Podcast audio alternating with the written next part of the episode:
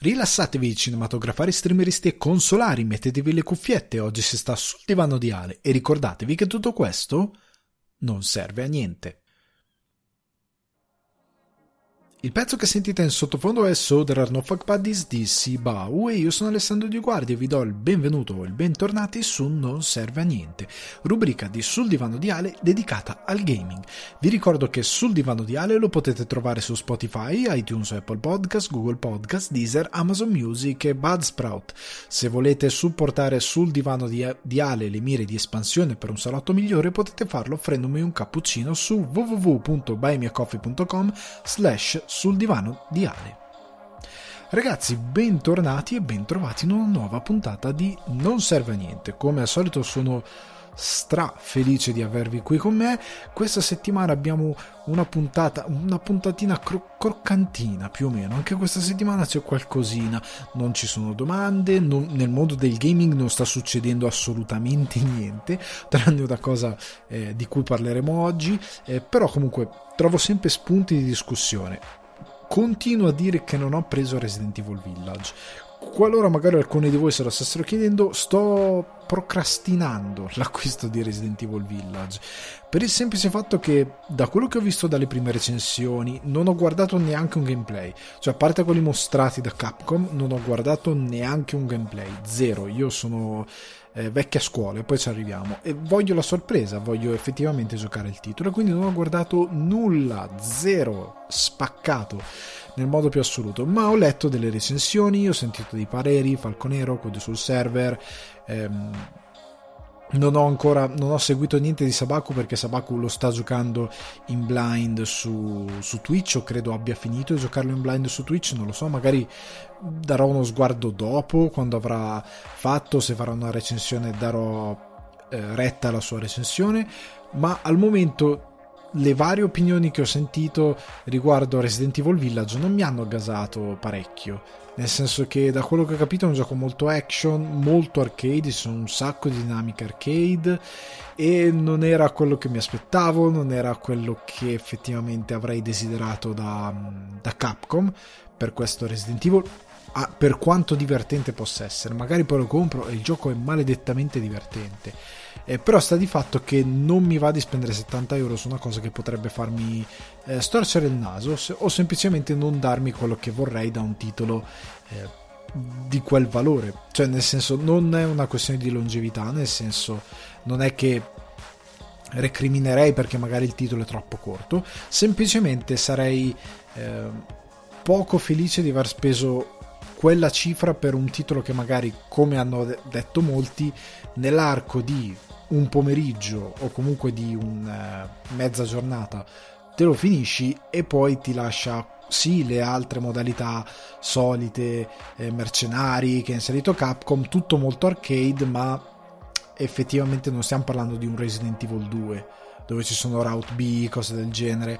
Stiamo parlando di un titolo molto più action ma non un FPS eh, duro e puro come può essere un Doom o qualsiasi altro titolo e quindi non hai quel feedback di divertimento. E quindi sto, sto pensando lo comprerò più avanti. Questo è quello che sto pensando al momento questa settimana però giusto per fare due chiacchiere, è successa qual- qualcosina giusto buttata lì, nel senso che fre- notizia fresca fresca di mente registro, nel senso sto registrando che è lunedì, piccolo dietro le quinte, e giusto oggi pomeriggio è venuto fuori questo leak da parte di un insider molto vicino a Square Enix e che solitamente eh, ha sempre dato notizie fondate, notizie buone su Square Enix, ha sostanzialmente fatto sapere che pare alle 3 Square porterà un, annuncerà un Final Fantasy esclusivo PlayStation 5 quindi sarà solo per PlayStation 5 il che se fosse vero secondo me sarebbe positivo perché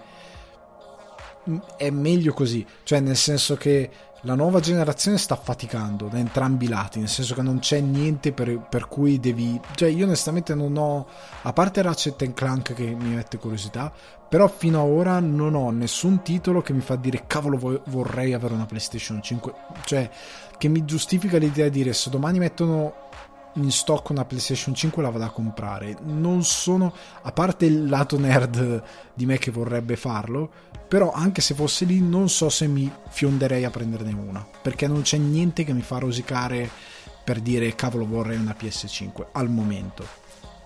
Il fatto, poi ne abbiamo discusso tante volte, sono state in mezzo a tante vicissitudini, è un lancio di generazione sfortunato anche per motivi terzi a quella che è la generazione in sé per sé, ma sta di fatto che non c'è nulla di davvero, ecco, appunto croccante che mi porterebbe a, a rosicare di non avere una PS5 in, modo concreto se ci, pez- se ci, penso razionalmente. Quindi io credo che un ah, Final Fantasy esclusivo PS5 sarebbe uno di quei titoli per far dire all'utenza cavolo, cavolo devo avere una PS5. Sarebbe una cosa interessante. Anche God of War potrebbe essere che non sarà cross gen ma sarà eh, semplicemente solo PS5 e sarebbe una cosa buona e giusta. Eh, come però dall'altro, can- canto questo insider ha detto che Eidos, che, sarà, che è parte di Square Enix, che sarà alla conferenza, annuncerà un titolo cross-gen. E qua mi ha fatto storcere un po' il naso. Mi fa piacere, ma siamo sempre lì, non siamo effettivamente eh, dove vorrei che dove vorremmo si fosse con la generazione attuale. Certo, nessuno razionalmente si aspetterebbe che i i developer smettano di produrre per PS5 già adesso, ma considerando che probabilmente questa cosa la sanno da diverso tempo, ti aspetteresti qualcuno effettivamente già proiettato verso le nuove macchine. Comunque, c'è questa notizia, questo Final Fantasy possibilmente da presentare, che verrà presentato al, alle 3 da Square e che sarà esclusivo PS5.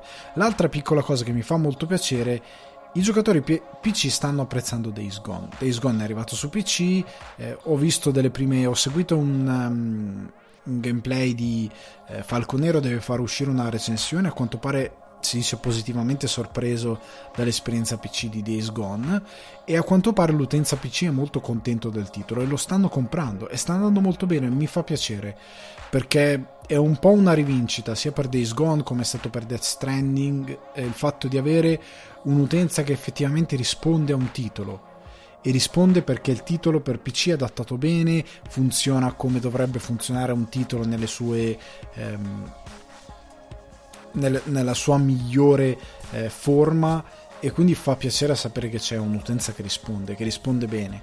E potrebbe rendere il mercato molto più interessante per il futuro perché se arriveranno altre esclusive PlayStation co- convertite per PC sarà molto interessante eh, vedere il futuro. E sarà davvero molto interessante vedere reagire eh, un determinato tipo di utenza che magari non vuole prendere PlayStation ma avrà determinati titoli comunque disponibili su PC con dei porting che si spera siano eh, più che decenti. Ecco, la speranza è sempre quella che ci siano dei titoli più che decenti per, per l'utenza PC e quindi mi fa molto piacere anche per la compagnia in sé, per quello che si è discusso nelle scorse puntate riguardo il supporto che ormai Band Studio è destinato a dare a Naughty Dog per diversi progetti. Comunque, queste sono più o meno le tristi news della settimana, se non che deve uscire Bio, Biomutant, anzi perché è latino, non è inglese, Biomutant. Eh, a quanto pare alcuni l'hanno dato per un gioco sufficiente, altri stanno dicendo che sì, ha delle pecche ma è un buon gioco e soprattutto andando avanti, che è molto divertente. Io sono curioso, io onestamente recupererei molto volentieri, da quello che sto capendo, Biomutant piuttosto che Resident Evil Village, perché almeno è qualcosa di affascinante, nuovo, divertente, che non conosco, eh, che ha delle feature interessanti, che ha un gameplay molto, da quello che ho capito, immediato, seppur profondo, molto divertente. E, um, è una proposta nuova e quindi probabilmente è una, una scelta che potrei arrivare a percorrere a un certo punto. Ma, ma, ma, ma, veniamo a quello che è l'argomento della settimana, perché non sono qui per parlare di queste piccole news, sono qui per parlare di un argomento che avrei voluto portare mh, diverso tempo fa, ma siccome sono successe altre cose l'ho messo da parte, l'ho messo nello scantinato e l'ho lasciato lì. Ovvero l'era della velocità e l'impatto sul gaming e il paradosso del free to play. Allora, questo deriva da una serie di cose che si collegano, che sono tutte interconnesse. Perché? E ora ci arrivo eh, sciorinandole uno a uno.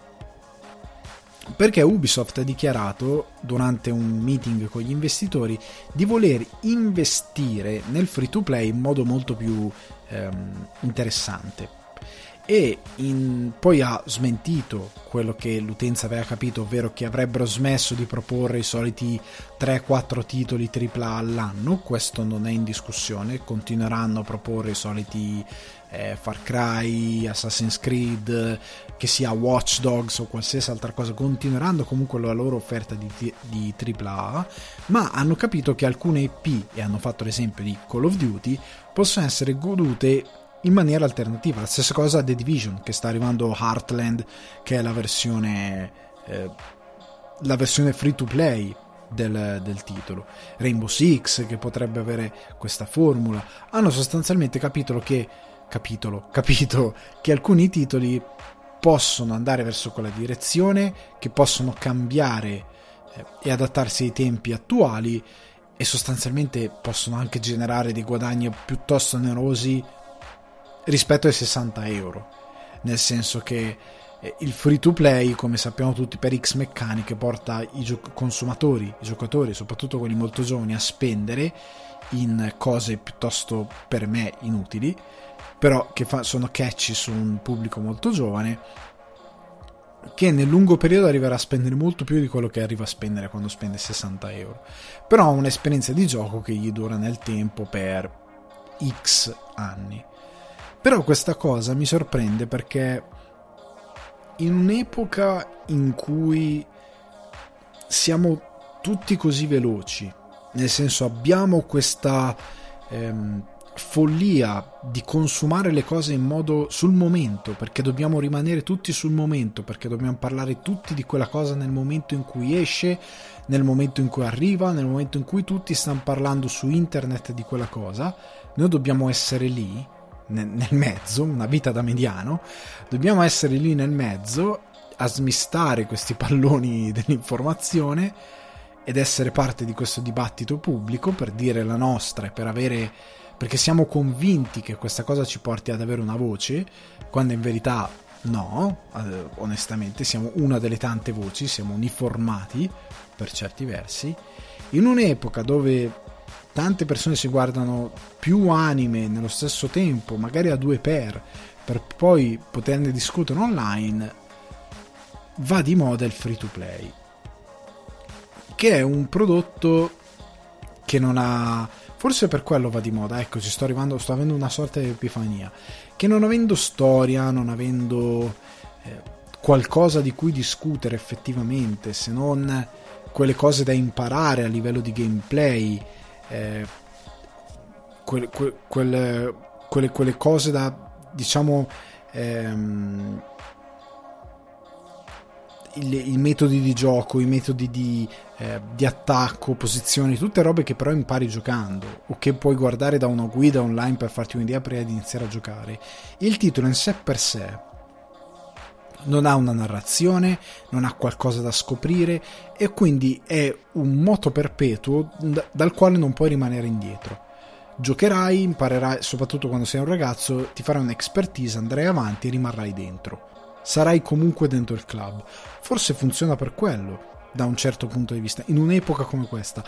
Sto mettendo da lato, di lato, scusate, volontariamente, perché ne abbiamo già parlato in altre, nella puntata appunto precedente, no, due puntate fa, dove si parlava del mio rapporto con i titoli online. La, quella parte diciamo tecnica concreta di gameplay e altre meccaniche l'abbiamo già considerata seguitemi sull'idea del, di questo tema del, della, del mondo veloce di oggi, ok? Del rimanere sulle cose. Quindi, al di là di quell'aspetto, forse è anche per questo che funzionano questi titoli. Perché non è come eh, un uh, The Last of Us parte 2 o come un qualsiasi eh, cosa vi posso dire, eh, Death Stranding o un Marvel Spider-Man dove comunque c'è una narrativa e la devi seguire e poi ne devi andare a parlare online e quello ha fatto questo, il plot twist, il finale, oh mio dio, il finale. Non c'è questa discussione, è un gioco duro e puro che non ha niente nel mezzo e quindi in quanto tale rimane. E il fatto che non abbia soluzione di, continu- di, continuità perché è un competitivo che si ripete, si ripete, si ripete, si rinnova sempre. È un po' come giocare a calcio, ma non nel videogame, nella vita reale. Cioè prendi un pallone, vai e giochi con gli amici. Quella cosa non può essere datata. Il videogame sì, il free to play sì, può essere datato per meccaniche e quant'altro, ma come abbiamo visto ci sono titoli che Fortnite, per quanto le sue meccaniche siano sempre le stesse da diverso tempo, grazie ad altre questioni che non sono di gameplay ma di eventi, di estetica e quant'altro, continua a rimanere lì per diversi anni, come è rimasto di Minecraft, come è rimasto... Eh, oddio, Minecraft ormai credo sia sceso di nuovo, però Minecraft ha dominato la scena per dieci anni tipo, costantemente, diventando un'ossessione per i giocatori. Sarà forse per questo che il free to play oltre, ripeto, agli aspetti tecnici di gameplay, come funzionano, anche, io dico, è anche un aspetto da tenere in considerazione. Sarà forse per questo che rimangono ancorati al pubblico perché non c'è nulla di cui stare al pezzo e quindi il pubblico ci si butta sopra come un'oasi nella quale respirare. Però allo stesso tempo quello che io dico è però è tutto figlio di un ragionamento sbagliato, cioè di un ragionamento folle.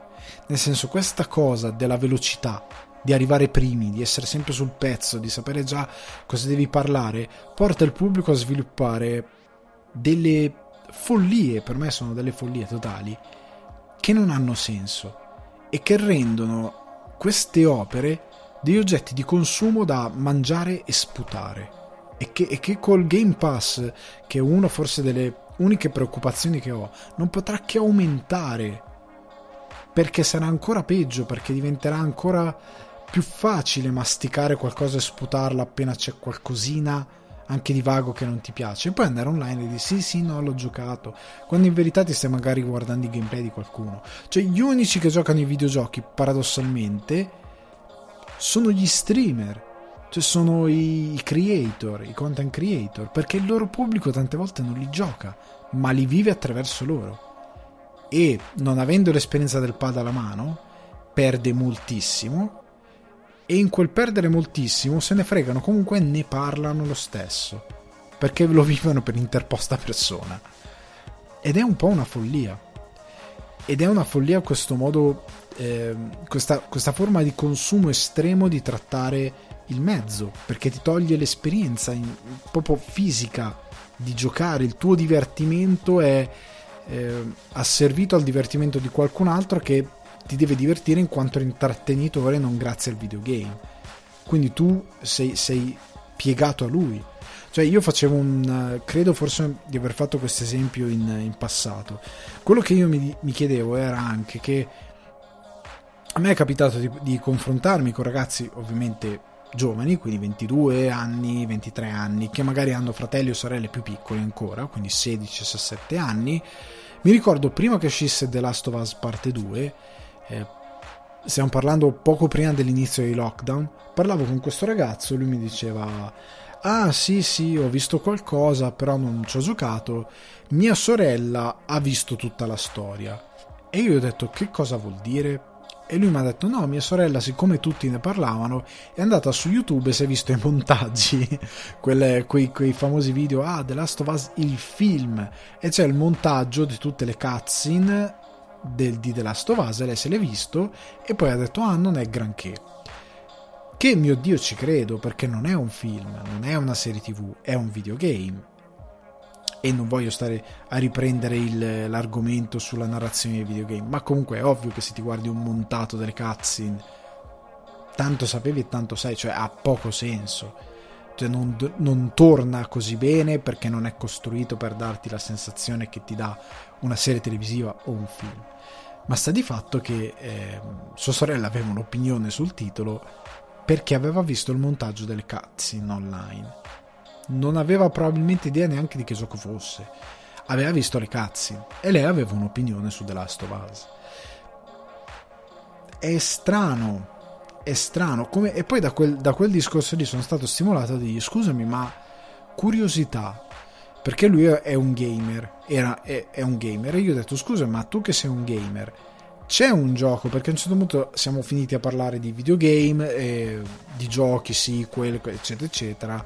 E, e, ad esempio io ho portato quelli che sono i miei eh, totem. Io ho detto: no, cavolo, io quando uscì eh, Resident Evil 2, eh, quello originale, l'ho giocato tantissimo per tantissimo tempo perché c'erano Route A, Route B, eccetera, eccetera. Max Payne, un altro titolo che ho rigiocato senza scherzare una cinquantina di volte l'ho finito davvero una cinquantina di volte. E lui mi diceva: No, ma a me non mi è mai capitato. Io un titolo lo prendo, lo gioco, lo finisco e basta, lo butto via. e, e questa cosa mi fa riflettere su quest'epoca di velocità. Perché anche il gaming diventa un oggetto di consumo temporaneo, che ha una vita molto breve e che è strano perché come il film e prima del film, perché i film prima erano solo in sala e il, il, diciamo, il pubblico non è che poteva comprarsi una pellicola, mettersi nel sabato sera e proiettarsi la pellicola in salotto. Con l'arrivo eh, del VHS, dei, dei VCR, lettori VCR, hanno iniziato a poter fruire del cinema anche a casa e rivedersi film ossessivamente. E è, div- è cambiato il mezzo, è cambiato il linguaggio, sono cambiati gli eventi, sono cambiate tante cose. Oppure mentre i film erano in sala, stavano in sala tanto tempo, la gente se ne andava a vedere due, tre, quattro volte. A me è capitato, nonostante sia di, dell'epoca che aveva già VHS, DVD e quant'altro, di andare in sala a rivedere lo stesso film 3-4 volte. L'ho fatto perché mi piacevano, mi piaceva l'esperienza al cinema, me lo sono andato a vedere al cinema 3-4 volte il videogame invece non ha avuto questa cosa, perché sì, c'erano le sale giochi, ma i, da, i giochi da sale giochi erano una cosa diversa. I titoli già da console, da casa, c'erano e noi li giocavamo all'infinito. Ma non perché, cioè non solo perché era una questione di c'ho solo quello, ma era anche perché era divertente farlo. Cioè, se arrivavo, arrivavo con degli amici a finire Tartarughe Ninja in 2, 3, 4 giocatori più di una volta, era perché era divertente farlo. Non perché eh, abbiamo solo quello, no, era divertente. Battletoads, che lo giocavo con un mio amico, lo giocavamo in continuazione perché era difficile, eh, perché era una sfida, perché era divertente. Era divertente per lui come lo era per me. Allo stesso modo, eh, titoli come, ve lo ripeto, Max Payne, eh, Metal Gear Solid, eh, l'altra, ecco l'altro giorno, domenica, domenica, quindi ieri per me, eh, mi sono messo sul divano, avevo mm, un'oretta e mezza, due ore di scazzo assoluto, non avevo voglia di fare assolutamente niente e mi sono ricordato che avevo avviato una partita a Metal Gear Solid 2 Sons of Liberty della HD Collection che è disponibile sul Now. E me la sono finita. Ero a quasi verso la fine e mi sono giocato l'ultima ora e mezza di Metal Gear Solid 2 Sons of Liberty e me lo sono rigiocato e sarà credo forse la settantesima volta che finisco quel gioco. Credo di averlo non sto scherzando quando dico 70 volte. Io su PlayStation ehm, quando ne parlai di non voglio ripetermi però quando parlai della saga di Metal Gear qua su Non Serve a Niente lo dissi. E quando uscì io tutte le domeniche che cascava che il signore metteva in terra io mi finivo Metal Gear Solid 2 Sons of Liberty. E quando c'era il primo mi finivo il primo e poi quando è arrivato il 3 un po' di meno ma l'ho finito diverse volte. L'ho giocato moltissimo e non era perché non avevo altri titoli avevo altri titoli. Cioè all'epoca avevo altri giochi. Per PlayStation 2 iniziavo ad avere qualche soldino in più riuscivo a comprare più giochi che mi piacevano ma l'ho giocato moltissimo. Eh, Dragon Ball eh, Final Bout, no, sì, Final Bout come mh, mm, Dragon Ball Tenkaichi, in particolar modo il 3. Li ho giocati una quantità di, vo- di, di, di volte e di ore, ci ho speso una quantità di ore devastante. Eh, Max Payne, 1, 2, 3 no. Ehm, Doom, eh, Quake, Quake l'ho finito un numero di volte piuttosto alto, non tantissimo ma piuttosto alto. Soul River 1, 2, 3, li ho finiti tante volte e io mi ricordo che prima di uscire il 3 mi rigiocai l'1, poi mi, giocai, mi rigiocai il 2, poi uscì il 3, mi rigiocai il 3, poi lo rigiocai il 3 e poi lì ricominciai da capo dopo qualche mese. La stessa cosa per eh, i vari... Eh, titoli incredibilmente lunghi come Pokémon, Pokémon eh, rosso, eccetera, eccetera, li ho giocati per una quantità di ore devastanti. Eh, Zelda li ho giocati a volte rigiocati. Eh, Alan Wake, come ben sapete, lo rigioco praticamente tutti gli anni. Resident Evil 2 ci ho speso una quantità esorbitante di ore. Io tuttora, quando dei giochi mi piacciono, come nel caso di Resident Evil 2 Remake, ci spendo molte ore. The Phantom Pain stesso, che non è un titolo eh, tirato a lucido, rifinito come si deve, perché sappiamo, non rifinito come si deve, non finito, no, perché non è una questione di rifinitura, è che non è finito il titolo e non stiamo a entrare nella questione. Però l'ho giocato e rigiocato diverse volte, perché il titolo è fottutamente divertente. Vi potrei dire anche...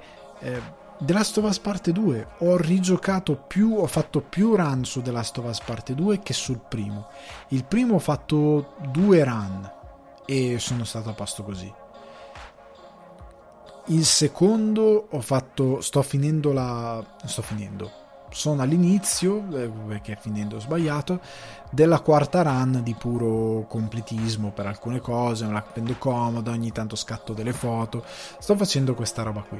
Questo è quello che sto facendo sulla mia quarta run di parte 2 e lo faccio perché il gioco è divertente, perché mi piace l'esplorazione, perché alla seconda run che l'ho giocato per completare la questione armi, trovare tutte le eh, cassette di sicurezza, queste cose di completismo, ho scoperto tipo, non lo so, che eh, Abby, che ha le vertigini, se tu quando lei è dall'alto sposti la telecamera, la metti dietro di lei in modo tale che guardi in basso, lei inizia ad avere il panico, le accelera il respiro e inizia ad andare proprio in panico. Poi sposta la telecamera e ritorna normale, perché lei soffre di vertigine, quindi le viene l'effetto tipo vertigo, che non è eccessivo, è appena appena accennato, però c'è questa cosa che le aumenta il respiro e ho detto no, che dettaglio incredibile. Quanti recensori l'hanno vista sta cosa? Due forse nel mondo, forse.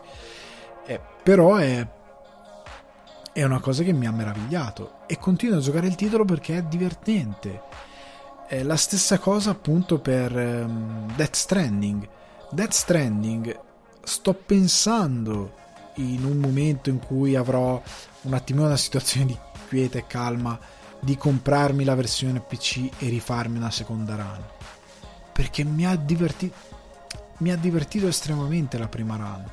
Cioè la prima run io ho più di 100 ore e non ho fatto più di 100 ore con fatica, le ho fatte perché il gioco era divertente, perché mi piaceva scoprire cose, la mappa, eccetera, eccetera. Eh, Marvel Spider-Man, che l'ho platinato, ho fatto anche la seconda run col eh, New Game Plus. E Miles Morales mi sono divertito molto, non tanto quanto Marvel Spider-Man, ma mi sono divertito, è un bel gioco. Ci spendo volentieri del tempo Batman Arkham, la serie Arkham Asylum, Arkham, Arkham Asylum l'ho triturato, nel senso che quel titolo credo di averlo già detto in altri podcast, però io l'ho comprato su ehm, Xbox 360 quando uscì. Lo comprai su PC successivamente perché eh, cambio gen non avevo più avevo dato via l'Xbox 360 perché non potevo c'è stato anche un periodo in cui non potevo tenere console quindi avevo solo il PC eh, ho il PC voglio giocare a qualcosa mi scarico eh, di nuovo mi scarico da, da, da, Steam mi compro con i saldi i soliti saldi eh, santi saldi Arkham Asylum e lo posso giocare con le texture caricate come si deve, eccetera, eccetera, che su Xbox faceva un po' fatica, eh, e quindi me lo sono giocato anche lì. Poi la versione mh, la remastered, diciamo PS4, che mi ha deluso un po', devo dire la verità, era meglio l'originale, eh, però me lo sono comprato e giocato anche lì. La stessa cosa per Arkham City, Xbox 360, PC remastered Arkham Knight ha fatto PC e PS4. Me lo sono comprato da tutte e due le parti e, l'ho finito da tutte e due le parti, divertendomi come un pazzo. Arkham Origin lo comprai su Xbox 360 e ce l'ho anche su PC e l'ho rifinito su PC due volte perché è divertente alla fine della fiera. Alla fine della fiera è un gioco che mi diverte giocarlo, anche se lo so a memoria. E questo è il punto, è questo che ehm, tanti recensori non considerano e che dovrebbero considerare e che eh, non considerano neanche gli utenti e non lo fanno perché sono usa e getta questi videogame. Eh, nel senso che ehm, prendiamo Cyberpunk. Eh, Cyberpunk io l'ho droppato a quello che ho scoperto poi essere metà titolo, anche perché ho visto che gli ultimi fix non hanno fissato niente ma hanno rotto di più il gioco Comunque, al di là di questo, io non so quanti si fanno più run, cioè sono arrivati a farsi 3, 4, 5 run a Cyberpunk. Non so quanta voglia ci sia di fare quella, quella cosa lì, da parte del grande pubblico. Non so quanti troverete, poi magari ci sono, però non, non, sono sicuro. Stessa cosa di Fallout 4. Fallout 4 non so quanta gente è disposta a passarci moltissimo tempo eh, sul 3 sì, probabilmente molta gente ci ha passato a quantità di tempo esorbitante. Il 4 io avevo un um, mio capo che era un folle metallaro finlandese che lui quando uscì il titolo prese le ferie, una settimana di ferie per giocare Fallout 4 e si chiuse una settimana a giocare Fallout 4. Ma sta di fatto che poi non l'ha toccato più. Ehm, è un fenomeno che per me per certi versi è follia e io credo che eh, quando bisogna valutare quando un gioco anche ha questa componente di rigioca- rigiocabilità perché è divertente, è bello da rigiocare, è bello da rivivere. Il fatto che poi da un'altra parte sia, ci sia anche un problema eh, culturale instillato nel pubblico per diversi fattori che non sta a me discutere, non compete a me discutere, però per X fattori il pubblico tende a vedere questi titoli come titoli di consumo legati unicamente alla storia. Eh, altro esempio, eh, Bioshock. Bioshock sia il primo che il secondo non tanto. Il primo però l'ho finito sia su 360 che su PC. Su PC la remastered, su 360 l'ho finito due volte e Infinite mi pare anche quello forse un paio di volte. Comunque sono titoli che ho giocato tanto e, ehm, e non li ho mai visti come roba usegetta. Cioè per me a volte faccio anche fatica, tipo ora sono in un periodo in cui sono in una sacca di, eh, di noia, per così dire.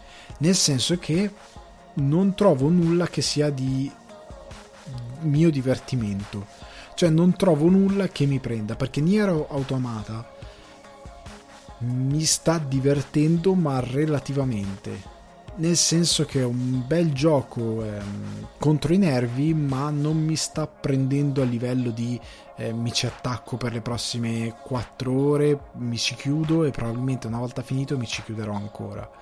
È un buon titolo è un gran buon titolo. È sviluppato, ne avevo già parlato comunque senza rientrare nella questione, è un gran buon titolo però non credo che lo rigiocherei mai, non credo che più che altro non è un titolo che mi porta a chiudermici per ore e ore e ore e ore ore. È relativo il suo valore. È divertente ma fino a una certa distanza. Il free to play tornando a quello che dicevo prima, credo che dia a determinato pubblico, riflettendoci qua con voi, eh, questo tipo di sensazione. Nel senso che ti dà quest'idea di estremo divertimento e di senso d'infinito. Perché tutti questi titoli che ho detto, Max Payne, eh, ah, anche Half-Life 2 che ho rigiocato una quantità, ho finito penso anche lì 50 volte, 60 volte, cioè c'è stato un periodo in cui eh, me, lo, me lo finivo ogni settimana, cioè ogni settimana avevo la run di Half-Life 2 su PC ovviamente e nei tempi morti della giornata mi ci mettevo lì, mi chiudevo due o tre ore, facevo un pezzo, poi altre due o tre ore in un altro momento, poi in un altro momento. Era il mio eh, titolo defaticante che mi rilassava, che mi divertiva, anche eh, Soldier of Fortune. Soldier of Fortune l'ho finito anche quello lì una quantità scandalosa di volte. E purtroppo non c'è Steam, non c'era Steam all'epoca per poter calcolare quante volte posso averlo finito. Però l'ho finito veramente un, una quantità vergognosa di volte. Credo, appunto, ritornando al punto d'origine, che non ora si fa fatica perché eh ma so già dove va a parare so già dove va a finire perché lo dovrei rigiocare voglio qualcosa di nuovo. Quando in verità molti titoli nuovi guardate gli Assassin's Creed gli Assassin's Creed sono lo stesso gioco tranne le ultime due o tre installazioni con Valhalla che forse è quello che ha cambiato più di tutti nel corso degli ultimi anni. È sempre lo stesso titolo non ha delle grandi evoluzioni. E Ubisoft, se guardate i suoi vari titoli, sviluppa più o meno sempre lo stesso titolo, con delle piccole variabili, ma il gioco è sempre lo stesso. Non so se, se mi capite, quindi l'idea di qualcosa di nuovo è piuttosto illusoria. Un titolo invece che dura moltissimo e dura per anni e perché chi lo sviluppa sa benissimo cosa sta facendo è GTA GTA 5 è ancora lì e non molla di un centimetro. In, cioè, ormai siamo arrivati al punto che ci sono i modder che installano delle mod per renderlo ancora più fotorealistico, per, per dargli nuova vita, per dargli nuovo interesse, ma GTA è un titolo che nonostante venga finita la storia vengono trovati anche grazie allo sviluppo intelligente di Rockstar che apre a meccaniche da free to play nonostante tu il gioco lo abbia pagato però ti apre a tutta quel ti dà sfogo a tutta quella cosa che solitamente facevi in single player. Cioè io avevo finito GTA eh, Vice City però giravo in giro a fare disastri a fare qualsiasi cosa perché il titolo me lo permetteva. Ma quanto è, è migliore l'esperienza ora che c'è l'online ora che lo, che lo, puoi fare con altri giocatori ora che puoi aprire i server di eh, role playing quindi ti metti con altri, col tuo personaggio a fare quello che devi fare su quel server, eccetera, eccetera. Dai una longevità enorme al titolo. Ci sono anche eh, le sfide con le auto, con le moto, i tracciati. Hanno esteso enormemente la godibilità e la longevità del titolo grazie all'online. Però stiamo parlando sempre di andare incontro a meccaniche che non ti portino all'esperienza single player. Sono sempre meccaniche terze che ti portano nel, nel gaming online. Altrimenti molti titoli probabilmente eh, morirebbero come... Mm, cioè, più che morirebbero, il pubblico tenderebbe a lasciarli stare. Cioè, a un certo punto, che l'ho finito, visto come è andato a finire, perché lo devo rigiocare? La storia l'ho già esaurita non c'è la ricerca di ma è maledettamente divertente, giochiamolo. Se vuoi che il, ehm, il, pubblico gli rimanga attaccato, devi rilasciare un online. Come appunto sta facendo Naughty Dog con The Last of Us, che praticamente è venuto fuori piuttosto che fare The Last of Us online, a quanto pare lo sviluppo è talmente complesso che sta venendo fuori un nuovo gioco. Quindi non so se, se comunque sarà The Last of Us online o se diventerà altro. Però anche loro stanno sviluppando su un qualcosa che già funziona, che è già divertente, delle meccaniche di gruppo online per, le, per renderlo ancora più, più, più divertente più fruibile, perché a molto pubblico magari le, le run sul titolo single player non se le fa. Però per certi versi per me rimane un, um, un peccato, perché secondo me è tutto legato all'era della velocità per certi versi perché vedo anche quest'idea di cavolo Resident Evil mm, Village lo hanno tutti attesi per, per mesi, settimane, anni. Ve lo siete già bruciati? Non sentite che, che cavolo l'hai già bruciato, è fatta. Cioè, poi io non capisco, eh, rinnovo questo mio dubbio i giocatori passivi, come dicevo prima, quelli che vivono nel gaming per interposta persona. Cioè, capisco, anche a me piace guardare Sabaku o determinati altri streamer che si godono avventure che magari, ecco, io non mi giocherei. Cioè, sono dei titoli che Sabaku gioca che io non giocherei. Ehm, però sta di fatto che capisco anche quando gioca a titolo che giocherei che mi piace guardarlo perché mi è di intrattenimento lui. Però ci sono tanti giocatori che poi non, non toccano mai lo stesso titolo che sta toccando lui. cioè lo vivono solo esclusivamente attraverso lui. Perché poi ne parlano. E ne parlano perché devono rimanere dietro a determinate logiche di, di, di, di vita sociale online. Ecco, mettiamola così. Però per me rimane un assurdo. Rimane un assurdo perché dovrebbe. perché il gaming è la cosa più proattiva che c'è tra le forme di intrattenimento. Da casa. cioè, a parte lo sport cioè tra guardare un film, leggere un libro. Il gaming è quella più, essendo ludica, è quella un attimo più proattiva. Nel momento in cui lo spogli di quella cosa e la fai diventare nuovamente una cosa passiva, con dei giocatori che sanno già, suggeriscono agli streamer cose da fare perché hanno già visto guide online col titolo appena uscito e sanno tutto di un titolo che non giocheranno mai, per me rompe l'idea di un intrattenimento videoludico. Cioè per la tua sete di dover rimanere nei tempi ti togli l'esperienza di vivere il tempo. E questa per certi versi è una cosa che mi spaventa perché fa parte dell'idea di perdere il, il videogame come forma di intrattenimento, cioè come forma d'arte. Cioè se il film e il cinema in parte un po' si sta perdendo per alcuni versi, per altri versi no, perché anche qui gente che guarda le robe 2x, serie tv, deve, deve, consumare la roba solo per parlarne, ma poi tra 20 minuti se ne dimentica, perché non, non celebra quello che, che guarda, perché non, non, non, consuma troppo quello che guarda, cioè, cioè lo consuma in modo effimero, poi non gli dà valore a quella cosa. È la stessa cosa il videogame. Ho paura che privandolo di questa parte ludica, semplicemente fruendolo, semplicemente informandosi online, semplicemente andando a leggere le guide, semplicemente guardando tutti gli streaming, poi ti vai a togliere l'esperienza.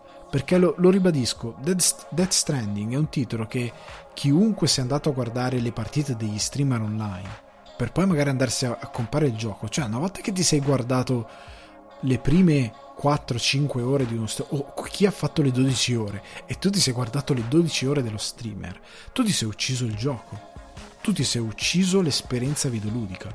Quando poi lo prenderai in mano non avrà alcun valore quella cosa lì, perché sai già tutto. E la stessa cosa vale per Cyberpunk, la stessa cosa, cioè la meraviglia, io ho ancora questa cosa dite romantica se volete, però per me fa parte dell'esperienza, cioè l'idea che qualcosa ti sorprenda.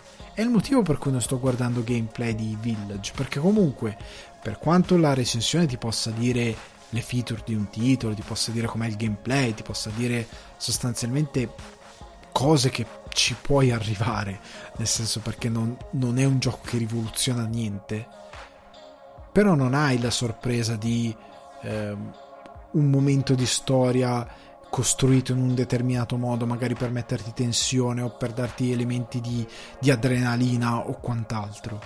Non hai quella sorpresa lì se te lo sei già guardato tutto online. E in questo modo vanifichi completamente questa forma d'arte. La stessa cosa se al tempo di, Ma- di Half-Life 2 ci fossero stati gli streamer. Quanta gente ci sarebbe stata a pontificare su quanto Half-Life 2 era rivoluzionario senza averlo giocato. È stato diverso l'idea di arrivare a casa, eh, installare il titolo, pa- lanciarlo, trovarsi dentro City 17, vedere tutta questa roba mai vista prima, stare in un ambiente di gioco completamente diverso rispetto a quello prima, scoprire che era cambiato tutto, eh, trovarsi a guidare dei veicoli, trovarsi eh, con enigmi, con la fisica è, è stata una sorpresa assoluta. Con quel livello grafico, l'acqua, eh, il mondo sviluppato attorno. La stessa cosa Max Payne 2, cioè Max Payne 2 la prima volta che spari a uno dei cattivi e una delle scene iniziali, tu pigli gli spari, questo cade in bullet time su una pila di roba che è dietro di lui e oltre al fatto che lui è in ragdoll e questa cosa c'era sorpresa, c'era l'interazione con quello che c'era dietro di lui. Era una sorpresa assoluta come era una sorpresa vedere come era cambiato l'aspetto grafico, come erano cambiati i personaggi, come era interpretata la trama. Era tutto diverso, era tutto scoperta. E il motivo per cui, ad esempio, eh, di Breath of the Wild, a parte aver letto delle recensioni, a parte aver visto qualche trailer, io non ho visto neanche mezzo gameplay. E, cioè, l'ho provato, però non ho visto manco mezzo gameplay avanzato, se non quelli che appunto mettevano nelle presentazioni o queste cose qui. So, alla fine so cosa si può fare perché ho letto recensioni e quant'altro, ma non so co- cosa succede a livello di trama a un certo punto, com'è una determinata valle che mi si può aprire di fronte, perché non ho guardato nulla, non mi voglio togliere quella sorpresa. Quindi per certi versi l'era della velocità sta avendo un impatto molto negativo sul gaming, perché toglie quest'idea, questa voglia di scoperta, di mistero e di avventura che io ricalco sempre, ehm, rimarco, scusate, sempre. Però allo stesso tempo c'è un desiderio dei giocatori di avere dei titoli che siano giocabili senza soluzione di continuità perché si attaccano al free to play che gli dà esattamente quella cosa. Comunque ragazzi, la puntata finisce qui, io ho esaurito questo, che, questo prurito che avevo nella mia testa, soprattutto a dirvi un paio di titoli che ho giocato ehm, assurdamente che ho giocato decine e decine di volte. Io vi do appuntamento alla prossima puntata. Vi ricordo che sul divano di Ale e non serve niente trovate su Spotify, iTunes, Apple Podcast Google Podcast, Deezer, Amazon Music e Budsprout se volete supportare il podcast e il mio lavoro www.buymeacoffee.com slash sul divano di Ale non è un abbonamento semplicemente mi offrite un cappuccino. E ci rivediamo o ci risentiamo alla prossima. Ciao